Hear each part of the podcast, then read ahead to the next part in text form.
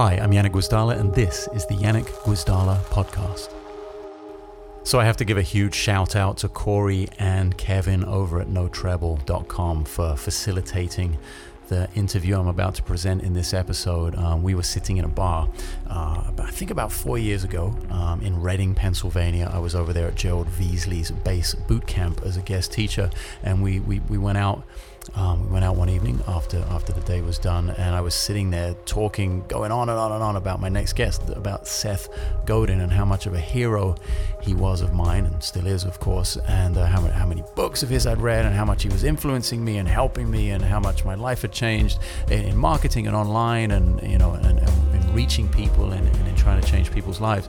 And this this huge smile was slowly creeping across Corey's face and Kevin's too, uh, because little did I know, but Corey had co-founded a company with Seth. Um, and uh, they knew each other very well and been friends for many years. And after I was done, Corey told me this, and I felt a little embarrassed. I had no idea that they were they were that connected. And um, he said, "Man, if you you if you ever want to meet, I know I expressed some interest in meeting Seth. He said, well, if you ever want to meet him, um, let me know, and I might be able to facilitate that. We might be able to hook it up. So, fast forward four years to last week, I dropped Corey an email, and within I think 48 hours, we'd, we'd set up an interview. I um, went to New York and, uh, and met Seth, and, and he had asked us to meet uh, downtown at a, at a chocolatier, and he, we'd never met before. He knows nothing about me, and, and apparently he sensed that I was a bit of a chocoholic. Uh, unfortunately, that was closed, so we took a stroll around the block, um, found a cafe, and and proceeded to do the interview. It's a little bit loud. Um, I've tried to isolate the voices as much as possible, and uh, you'll be able to hear every word. That's not a problem, but it's not my normal kind of studio setup. But we, we really got to some amazing things. I'm really just thrilled to, to have sat down with him and got to meet him and been further inspired by him. And I'm so happy to be able to present this interview to you so you can check out, you know, just everything he has to say. And I highly recommend going out there and checking out, you know, his latest project, which is Alt MBA, and of course, all of his books. I mean, they're just incredible. I think he's up to 19 or 20 books now. I highly recommend Purple Cow and Tribes. Tribes was a real game changer for me. Um, I often gift that one to friends and, and lend them my copies. I have a couple of hard copies and just really, you know, encourage people to read that material. It's, it's some life changing stuff. So, this is my interview in New York with the great Seth Godin. I think the biggest thing and the biggest question I get asked, and the biggest um, the biggest issue I face when talking to people and trying to convince them that being an independent artist is a really great thing and that this might possibly be the greatest time in history to do that is that they see people like Taylor Swift, you know, removing all their music from from uh, Spotify and, and, making these huge, bold statements about royalties and about this, that, and the other. And I know you're very passionate about that, and you you know have a lot of experience with that. It, it, even if it's a reiteration of a million things you've said before, I think the weight of people that are listening to this and hearing it coming from you sure. is pretty huge. Um, and just the fear of consequence element that goes with that, and the, the, the people, okay. you know, moving over the over the taking the first step and getting into that with all the information that's there in front of them, all the things like, no, this is bad, it's terrible to be an independent artist, the music industry is in the toilet, like all of these things. You talk to that a little bit? Sure in terms of, in, specifically in terms of the independent musician. I think. Yeah, I'm ready. Um, the first, the, the, the first thing that people think is like, I can't do this because there's so much information well, against I, it. I think they say I can't do this because they're afraid. Right. Let's understand, fear trumps everything, followed by culture. Fear and culture are what drive all the choices that we make. And you are correct. There's never, ever been a time in history to be better to be a professional artist than today. Right. Now, we have to make one really important distinction. There is almost nothing overlapping a famous artist and a professional artist. They're completely different categories. Right. As different as a surgeon is from a gardener. That if you are famous, you are trafficking in being famous. And people who buy things from you are buying them from you because you're famous. And we can have a whole conversation about how to become famous, right? In Taylor's case, the fact that her father was wealthy and supported the whole thing getting started certainly helps. Taylor's not more talented than you, but Taylor is definitely more famous than you. So if you're going to be in the famous business, be in the famous business. But if you want to be in the music business, what does that mean? What it means is you have a giant problem, and the problem is awareness. No one knows your idea. That if you show me an artist where enough people know about this artist and like this artist's work, I will show you an artist who is making a living. And so your problem is not piracy, your problem is obscurity. And I hate the word piracy. I'm glad you bring that word up because you know I've done since In Rainbows came out. I was like a massive fan of like letting the, the, the Sure. audience pay what they think the music is worth. What What do you think about there being so much more um, responsibility on the artist's shoulders to make good art in order to stand out now, rather than just being a part of the machine that went round and Right. round and round, and maybe you got lucky, or maybe you were one of the 300 artists on Capitol Records that just got shelved. Exactly. You know. So, so this goes back to John Hammond, the greatest A&R man of all time. course. Um, if John Hammond found you and promoted you, picked you, you were better than even money to become famous. This is how you become a famous artist. So we have a short head, but no long tail. There's no way to hear somebody like Ja- James Taylor has a brother Livingston. Almost no one heard Livingston Taylor because no one picked Livingston Taylor. Now, Livingston Taylor isn't more or less talented than James Taylor, probably, but what we saw was that the gate door closed on him. He couldn't get his share of attention. Right. Now the long tail is present. And what that means is radio isn't in charge. John Hammond has left the building. You have the chance to build an audience. And the way you do that is by finding 10 people who trust you enough to listen. If your stuff is good for them, they will tell other people and it will spread. And the more it spreads, the more, better you do, right? If it's not good enough for them to spread, either find 10 completely different people who have a different need or get better Right. right? But it's you can't have it both ways. You can't say, "I'm glad I don't have to wait to be picked," because the chances of that are zero. But I don't want to have to put up with the fact that I'm living in an abundant economy, not a scarce economy. How do I create value by walling off this thing from other people? Right. Does, you can't have both. I, I find myself having this conversation far too often in terms of the pay to play model. I remember very vividly 2012 Olympics in London, talking to musician friends back in London who were up in arms about the fact that they were going to be given an opportunity to play in front of tens of thousands of people, but they weren't going to get paid for it. Right. And there seemed, and I was like, wow, tens of thousands of people, let me get out there. Yeah. And they were like, there's no way, this is my minimum, I don't get out of bed for less than this amount of money. Can you talk to that mentality? Well, it, you can go in both directions. So I'm a professional speaker, mm-hmm. and almost anyone can give a speech. So it turns out there's a bimodal distribution. There's a hump of people at zero, and there's a hump of people at expensive. Right. It doesn't pay to be in between, because if you go in between, then the person should just go down to zero, because they can replace you for zero. I'm part of the scarce group that says if you want someone you've heard of, it's expensive. If you're a musician and no one's heard of you, you don't have standing to be expensive anymore because someone else will do the gig for free. So the way you get famous is by being in front of people in a way that makes those people want to hear more from you. Okay. So I have several friends who are currently going through your 800 or 900 rejection letter process right now. In fact, I'm sure there aren't even that many companies to be rejected from since you went through that.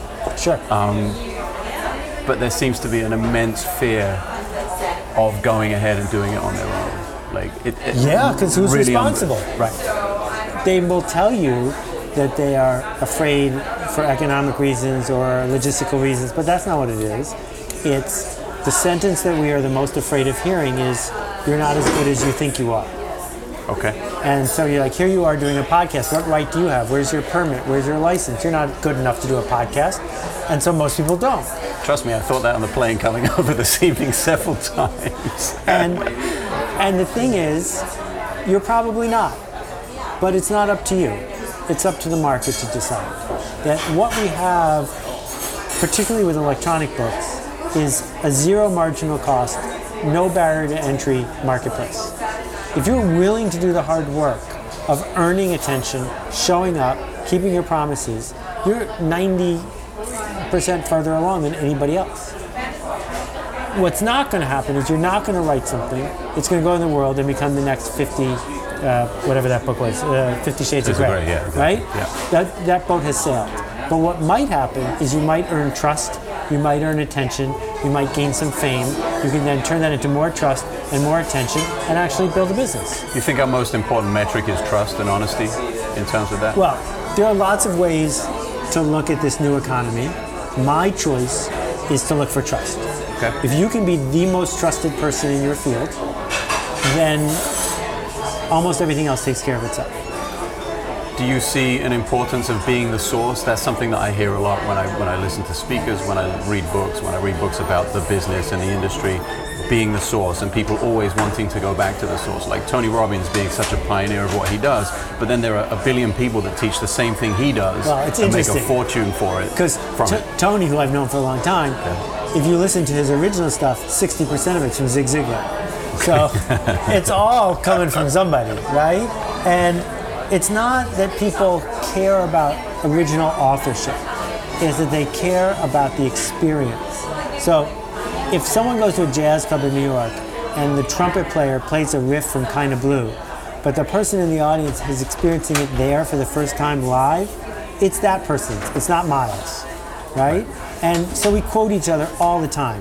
This is not, if you're going to give a speech based on other people's ideas, that's fine if you weave them together in a way that only you could do it. That's what makes you the source. And that's, I mean, that's an amazing parallel in terms of learning vocabulary in music. All, all we do as musicians is transcribe and assimilate that vocabulary and, and try and make it original. And the parallels between language and improvised music, for instance, are just, they're, they're exact. Right. You know, there are no differences. Um, so you are a big fan of, of, uh, of stealing. Yes, I think that all artists steal. For me, my choice is whenever I can to give a name check to the person I'm stealing from because it makes me feel like I know the difference between what I just said and what I'm quoting, right? And quoting serves a really useful purpose. Now, in a jazz setting, you can't say, I'm now about to quote Patricia Barber. but everyone knows you did. Yeah. So it's fine. What's magic here is when I think about Patricia Barber or Christian McBride or Bill Frisell, I could play you some of their music and you'd instantly know who it is. Within Even if bar. they're playing a Miles track. Absolutely. That's what we're talking about. It's got to sound like you. So it has to have a voice. It has to have an identity. I'll, I'll tell you a, a story that ended up being okay in the end, but it was really scary. Okay. So I almost never watch other speakers because I fly in and I fly out. But I was uh, caught backstage, and this guy was on before me, and he was using five of my slides. They were slides I had found, built, customized. They're mine. And I was going on after him. So everyone in the audience was going to think I was using his slides. Absolutely. And fortunately, I had time to quickly take him out of my presentation. Oh, you but did? That's, yeah, that's one of the only times I've ever seen that happen. Wow. And you, you didn't choose to make a thing out of it. And no, no, no. I mean, but in a good way, in a positive way. No, it was No, just was, take him out. You know, what's my job on stage? My job on stage is not to reference that guy. It's to take you to a place you've never been before.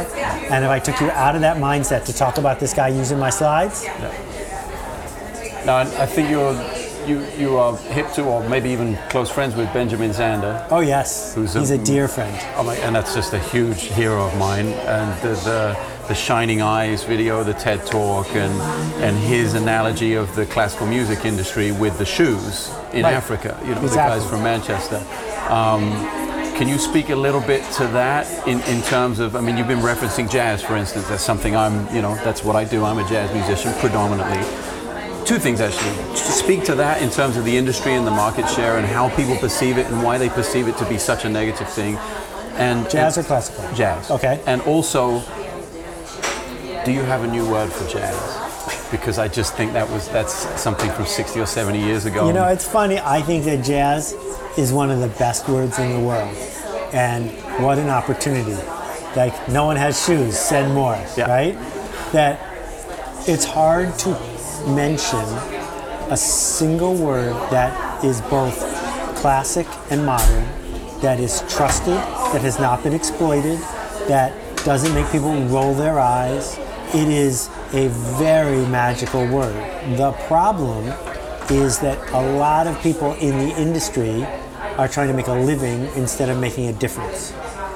And that's why, to the insiders in the jazz world, it's feeling sort of yeah, because we're getting bored, right? But the outsiders are ready for what it feels like to see improvisation, to be in the room where it happens, to have trading fours occur right before their eyes, right?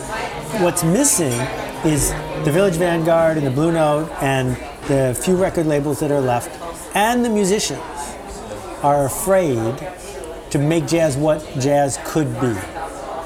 And that's really sad to see. What it could be again, or what it could be Well, as a development of what it was. when it started, it wasn't what we think of as jazz. Right. Right. I'm sorry. I'm making noise right, right. and left here. um, what when it started, the reason that jazz clubs have talking when you hear the live albums is because jazz was an afterthought for a bar. right. And for a really long time, you didn't go to hear a musician, you went to drink and there was a musician.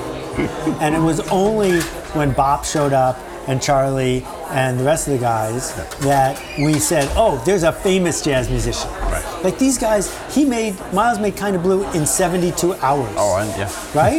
that that was the model. And it's still the biggest selling jazz album of all time. Exactly. So Yeah. the, what we had was accidentally famous people because they were plugging into this idea that radio is really taking off, combined with venues that didn't support them economically. And so we're left with the venue, but when you go to the venue, you can tell they're not making a living, and you do the math, they can't be playing that guy on stage more than 200 bucks. Right. So if you're showing up as a musician to make a difference, that's fine with you because the people are there to hear you. But the real breakthrough is when you take jazz thinking and you move it outside the jazz club. Right. So an artist like Keller Williams, I think of as a jazz musician. Absolutely. Right? So Keller's playing five different instruments at the same time, looping them, uh, riffing, playing 15 minute songs based on one single lick from Michael Jackson. Right. But he does it like a jazz musician. So Keller can go to any one of 100 cities and get 3,000 people anytime he wants. That's how you make a living as a jazz musician. But first, you got to become Keller. Yeah. Then you can go build a tribe. Then you can go feed the tribe. I'm so glad you said that because that's exactly what I'm doing. Yeah. Fabulous. Do you do a lot of stuff in uh, presenting online when you're not actually there in person? No, I stopped a long time ago. Okay. Because So, one of my challenges, I came up in the book business, and I, for seven years, read every single business book published in America. Wasn't that hard?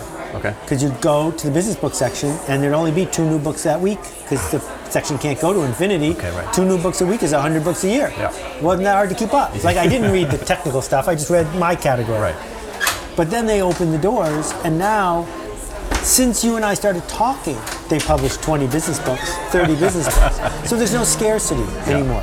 Well, what that means is you don't say, what book can I get published this year? Because you can publish a book every day. And then there's Udemy, and there's Skillshare, and there's the rest of them. So I can make a video course every day. And then I've got the Alt MBA, which is the advanced workshop I run. So I have no scarcity problem.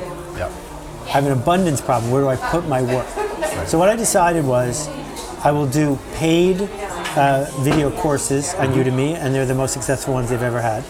Um, I will do free stuff online all the time, but the expectation on both sides is, hey, it's free. I'm here on a podcast, right? And then if I'm giving a speech, it's really expensive because I had to get on a plane and I am in the room Right. with the people. So folks come to me and say, well, how about if you get on Skype and blah, blah, blah. And all of a sudden, the audience doesn't get anything out of it. I don't get anything out of it. The organizer doesn't get anything out of it. And there's no scarcity. So, I'll let someone else do that. So you've structured the business model in a, in a really in a way that matches my desire to make a difference. Because what I discovered is I love not getting on a plane. I hate spending an hour and not making a difference. yeah. How much do you travel through the year? Would you say It's I limit it to 30 gigs a year. 30 gigs a year? Okay. Wow. And there's me trying to limit it to 100. That's Well, it's different strokes. Yeah, I mean, Tom. Peters still does 90, okay. and I talked to him about it 15 years ago, and I said I did 90 this year, and it's going to kill me. And he said I have no choice because it's how he's wired. And I said, guess what? I have a choice. So I decided to get my life back instead. Speak to, I, I mean, I, I jotted this down. I was listening to a bunch of different things and then injecting personal conversations I'd had with musicians, moaning and griping conversations for the most part. Um, and I, I wrote here people who try to carry on doing what they do despite the fact their job position or description no longer exists on a financially sustainable level. And they complain about their previous workload not being there rather than innovating or moving with the times. Can you speak to that a little bit? Because I, I hear that a lot. Oh, People Oh, yeah. are stuck 10 years, 20 years, 50 years ago, and they think that's what it should be like now. Like record Right. labels think there's a loss of revenue Right. because of Napster. Right. It, in fact, before we even get to that question, do, do, do you are you of the opinion that had those major labels invested in the new online digital platform, that they would actually be in existence still and relevant and be fueling that rather than yeah, so, suing so it? you're asking the question correctly, which is not would they have come out ahead? Right. Because that's not on offer. No. And it's really important to understand there's no guarantee about any of this. Would, if they had become digital curators, Yes. would they have come out better than now? Of course. Let me ask you a question.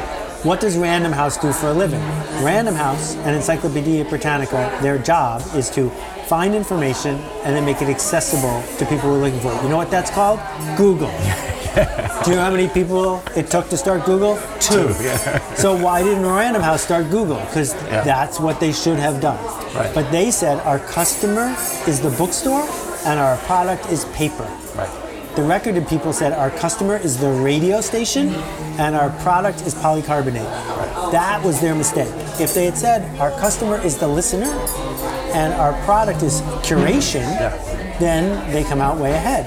And so when I think about some, if I wanted to start a jazz label, the first thing I would do is start a jazz club. And I would use the jazz club to attract musicians, which I would platform. then digitize and put in the world. I would become the most famous jazz club in the world. There'd be a line out the door, which would let me get subscribers, which would let me put more jazz music to more people who want to hear it. Yeah. Cycle, cycle, cycle. If you're the kingmaker, that means you get to make kings. That's a good business. I, I can't believe I suggested that to several clubs in New York in 2006, 10 years ago. Yeah. And they were like, there's no way. Right, because they're in the real estate business. Yeah. Yeah, they talked to me about how much it cost to rent the, the space on wha- whatever street in the village, you know. Um, so, so yeah, so we got off the initial thing that I wanted to talk about, which was people who are complaining about the fact that it's not 20 Right. years ago, it's not the 80s. Right. They aren't going in the studio to make records with Chaka Khan and then playing tours for six so months. you can know. we can we agree that particularly in classical music, but also in jazz slash pop, Mm-hmm. the phrase "play it as written" is at the heart of 10 years of your practice. The first 10 years, Mm-hmm. what you were told to do is play it as written. If you have a teacher and you go through some sort of educational structure, Or if you even if you want to be a sideman, Uh-huh. you don't get to sit there with the guys from Steely Dan and just make new stuff up. Well, they say There's a definite no, job We've got charts. Yeah. You're supposed to play it as written. Yeah, yeah. That's how you get ahead. Sure. Now, you know, leaving aside uh, uh, Bob Dylan and uh, Al Kooper with the piano with the organ riff, but Yeah. leaving that one aside, Yeah. in general, what you because I've done a lot of work with Carnegie Hall. And the people in Carnegie Hall are told for 15 years, five hours a day, play it as written. Yeah. Well, let's say you get good at playing it as written. You would think that you should be rewarded. Right. And how will you get rewarded? By being paid for playing it as written. so this is the school to factory model. Exactly. And now the factory's gone. Because no one's willing to pay you to play music as written. Because if that's all I need, I can program it in MIDI and it'll play itself. Right? And so instead, we have a different game that you are welcome to play, but you're not welcome to whine about. Right. And that game is I'm going to hire somebody who, when they walk in the recording studio, makes me feel better. I'm going to hire somebody who, when we're on stage together, makes me play better. I'm going to hire somebody who, if we go on tour, more audience people come. That's how you're going to get hired. Yeah.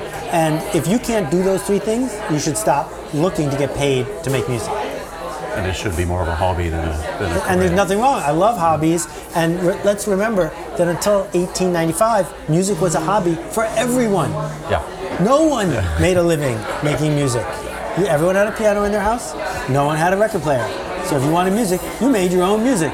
That's what you did for fun, not for a living. I want to jump ahead to what is social media now, and I know you. Uh, I, I heard a bunch of things where you were uh, not on Twitter because if I chose to do that, I would have to give up something else because I would want to be That's good right. at being on Twitter.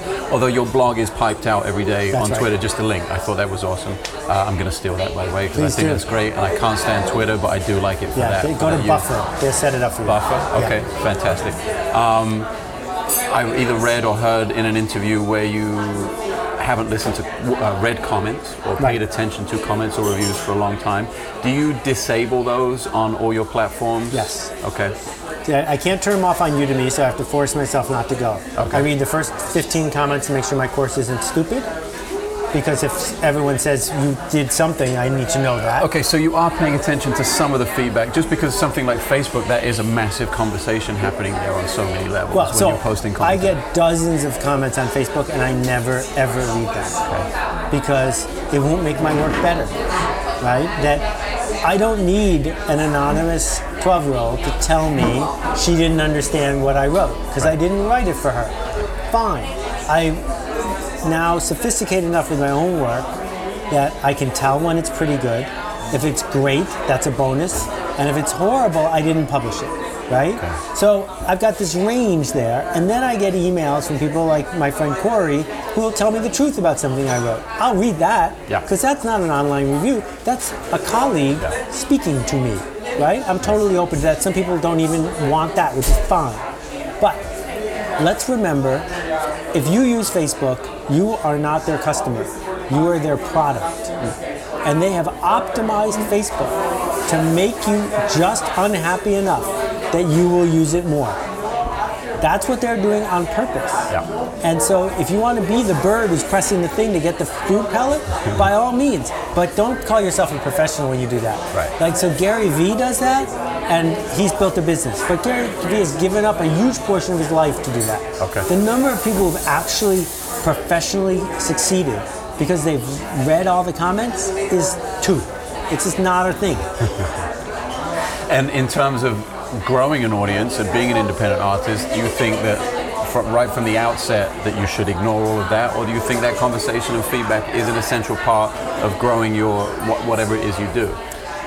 Okay, so I think the way you build a practice is by being generous and then being generous again and continuing to be generous. That if you are generous enough, people will ask you for more, and in that moment, you can ask for money, right? Couldn't agree more. So the way you become generous is someone posts a song, you make a remix of it and post it right back to them, Yep. right? Backing and forthing. That the way you're generous is by leaving positive, insightful comments for other people, not for reading comments that people are leaving for you. That's not generous, right? That's just asking for for applause. Yeah. And so when you're showing up and showing up, you know, I mentioned Chris, Christian McBride earlier. Yeah. Christian has this fabulous network of people. Where they all come from? Because he supports them. Because he gets them gigs. Because he knows someone who knows someone who knows someone. That makes him a linchpin in the community. Right. That's available to anyone who cares. These are great questions, by. It's clear you thought hard about this.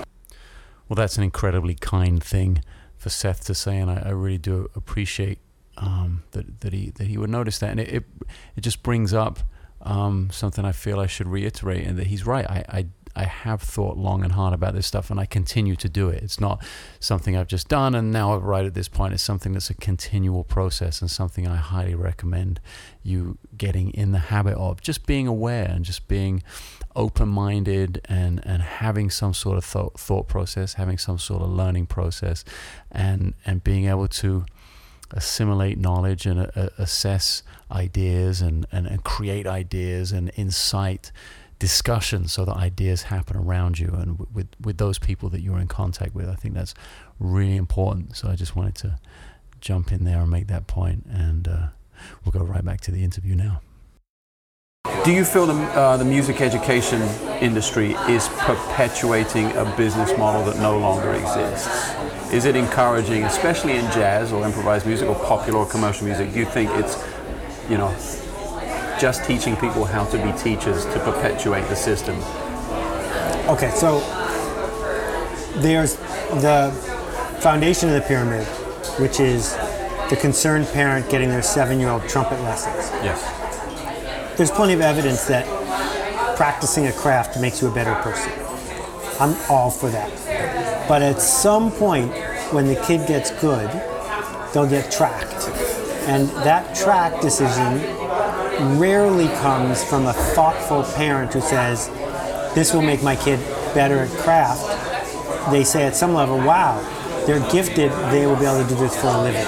And the person they're handing money to is complicit in this cycle because they're not teaching this person how to think like a composer, how to perform like an artist. They're thinking them to, they're teaching them to play it as written. So by the time someone ends up at Juilliard, they're wrecked. And I have a lot of problem with what happens at the 17 to 25 year old level at The higher education level, Because they are not telling them the truth. Like I've spoken there a couple times and people leave in tears.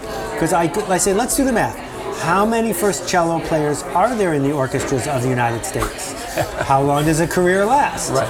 How many new cello players do we need every year? Four? How many cello players are in this very room? 50. right? Yeah. Let's do the math. Yeah. You're never gonna do that. Like someone will, but it won't be you. Yeah. So what are you gonna do? You're gonna become a cello teacher. Fine if you love it. And let's be clear, you're not gonna have a house in the Hamptons as a cello teacher, and that's fine. No, you don't need that. But also, you've got to be willing to look your students in the eye and explain to them you're training them to be a cello teacher, which is fine. We need great teachers. But guess what? No one ever taught you how to teach cello. They just taught you how to play cello. So if you're going to be a cello teacher, it's a good day to start learning to teach the cello. I I feel really strongly because these kids work harder than just about anyone except a, a snookered chump of a football player. Yeah. But they're not getting any shot at uh, a response. And if they could learn to sing and dance in their soul, then it would be fine if they never taught the cello because they'd still have the cello as the source of the joy in their life. And then they could use the skills they have of craft to go be a trader or something else. When you look at that room full of musicians, when you give a talk like that, do you see fear?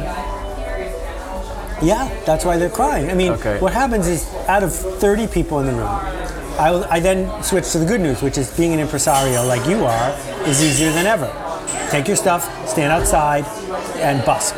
And then busk some more. And then build a mailing list. And then once you have a thousand people, kickstart a record. And then once you have 10,000 people, that's what an impresario does. How many of you are ready to be an impresario? And two people raise their hand, and they will that is a valid career path, right? The rest of the people are really feeling ripped off because they're afraid to be an impresario. They're entitled, they believe, to get picked, but the picking people aren't coming on campus. Do you think one of the biggest issues is the fact that there's no curriculum for an, to be an impresario and parents won't justify paying for their kids to go to school where there is no curriculum? Yeah, I would say part of it is that we live in a culture where free range kids are seen as strange. That if there isn't a curriculum, you're not supposed to do it. I, I was homeschooled my entire Yeah. life. I was viewed as I strange. mean, my still kids both grew up as free range kids, Yeah. and I'm super proud of them. Yeah. But they, you know, they get to college, and it's like, what do you mean you're going to show me the seven steps of this? And it's like, just let me do it. right? And so, would we have more impresarios if it was a course or a series of courses? Yes, but it doesn't need to be because at its heart, it's about making stuff up as you go along. my thing is when a lot of people ask me, I went to Berklee College of Music, uh, very briefly, like any musician who went on to do anything, went for two or three semesters, quit, and got a gig. So, uh, but a lot of young musicians come to me, oh, you went to Berklee, should I go? It's a lot of money, it's going to kill my family, should I go? And my thing is always yes, because it's an unbelievable network of musicians, and I'm still working with those guys 20 years later, and I will be until I die. But pay as little attention to the curriculum as you possibly can, and make sure you're doing your own thing the entire time. Well, and now this is key. Doing your own thing.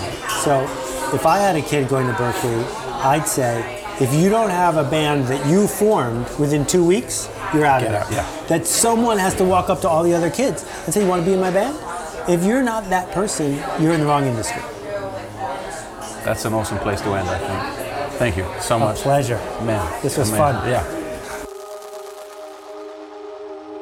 When you idolize people who are as forward-thinking and as open-minded as someone like Seth Godin, I can uh, I can guarantee that it's it's never never dull and never boring meeting your heroes like it was to meet Seth and sit down with him and, and talk and, and, and have this discussion and, and, and get this interview on tape to present to you guys.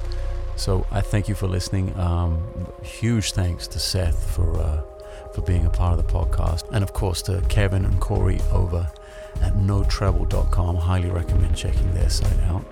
And we will be back with more episodes, more interviews, more lessons, more stuff, more, just more. Um, This has been a really fun way to kick back in to to presenting the podcast. It's it's more regular than it's ever been, and it's really kind of fueling my thought process and fueling my learning process. And I, I hope it's doing a little bit of the same for you. Um, please don't forget if you're listening on iTunes to drop us a comment or leave us a rating. It really helps spread the word of the podcast and helps get this information out there to people who might want to want to listen to it and learn a little bit of something from it. Um, so I'm Janek Gwizdala, and you have been listening to the Janek Gwizdala podcast.